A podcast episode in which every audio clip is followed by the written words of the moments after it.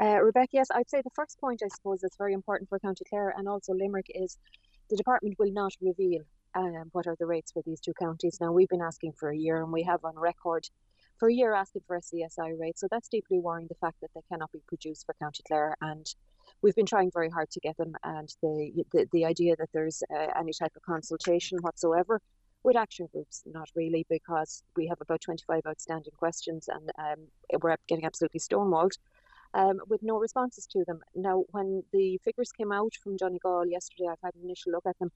You're, you're saying 14 point, uh, 14% inflation. We've been speaking to building experts down here uh, in this region, and we've been quoted that it's gone up around 23% um, you're looking at across the board.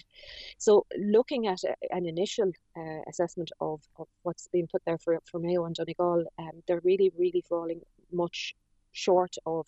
I mean, we're looking at, least 10% down, at least. So it's an indication. I think the government is just testing the water there, seeing if people were, are going to accept that. Um, you know, uh, put again huge financial burden because not only is the, uh, the grant scheme that's coming in impenetrable, as I've said, and we're looking at um, what's there and what's coming with huge upfront costs for people. Now we see this paltry, you know, uh, offer to essentially remediate houses. And I suppose the narrative, as if we are, you know, somehow putting our hand out for this, these people that did this to us should be prosecuted. And it's it's it's great to see cases now going forward from Donegal with all parties concerned. Um, that the fact that this is a huge injustice to the Irish people in every single county that's that's impacted.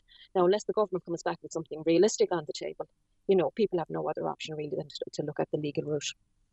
Martina, the Department of Housing, they've said that an expert group on the enhanced defective concrete block scheme that it will assess the report and make recommendations to the minister in relation to the cost per square metre rates for inclusion in the regulations. What do you make of that response? It's the same process, Rebecca, as they did last year. And basically, the SCSI comes out uh, with the rate for particular regions. Now we're waiting for the the Clare uh, Limerick region, and of course, you know, generally the, the building costs are higher down here. So if it's based on that metric, you know, they they may be marginally higher than what has been offered to Donegal and Mayo based on SCSI general calculations, um, and then it goes back in again. Uh, to this expert working group, you know, and then it goes back up again to the department. And it is, of course, the department, the minister, that's saying what uh, quote is fair and reasonable that is the terminology that's used. What is fair and reasonable in this as determined, and it's not linked to any index, which is the national standards for index for inflation. So I would question this notion of fair and reasonable, uh, you know, just just as a parameter of, of how people are being treated, because it certainly isn't fair and reasonable what's happened to people uh, with with building their homes. Uh, and being given defective unregulated products by government and, and, and everybody else along that chain that was supposed to be monitoring this. So, Martina, you feel that this won't be 100% redress as has been promised? Oh, it's no, by no means, Rebecca, 100%. You know, even if they came out with fair, uh, reflective costs per square metre for rebuilding based on the cost per region, what is built in to the terms and conditions that we're looking at in these regulations are absolutely shocking. It's going to drag people out for years. It's going to put them in huge debt up front that nobody will get through. And particularly, you've got to think about the demographic of people impacted, especially in, in the Clare area.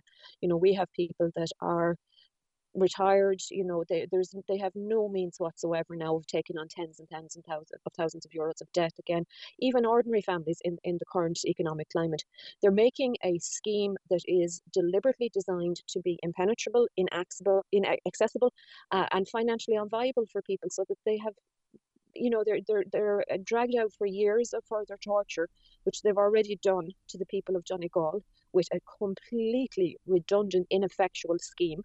Uh, the houses up there have been left for over a decade to rot, and they're going to inflict the same thing on us. Now, what's really important here to say as well is they've handed over this uh, evaluation and assessment and everything to this housing authority, who have a staff of six for the whole western seaboard counties, four counties you know, you're looking at over a thousand uh, homes potentially here in County Clare. Um, you're looking at at least 7,000 is the last figure in Donegal. We have at least another, you know, several hundred to a thousand in Mayo. And then look at Limerick. I mean, Limerick is a city, and you have six people assessing, and, and they're going to put that housing office up in Donegal, you know, and that's where all of the applications are going to be evaluated by a team of six. It's it's designed to be deliberately obstructive on every possible level uh, to prevent people getting fair and a timely justice. They're destroying people's lives. Martina, you mentioned the legal route earlier. Do you feel that homeowners in Clare may look at this over the remediation scheme?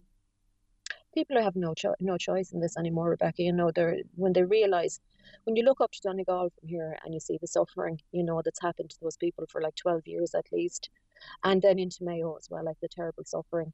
Um, and then you see this this mealy mouthed, paltry effort you know, to do something by government. that's a disgrace on every single level.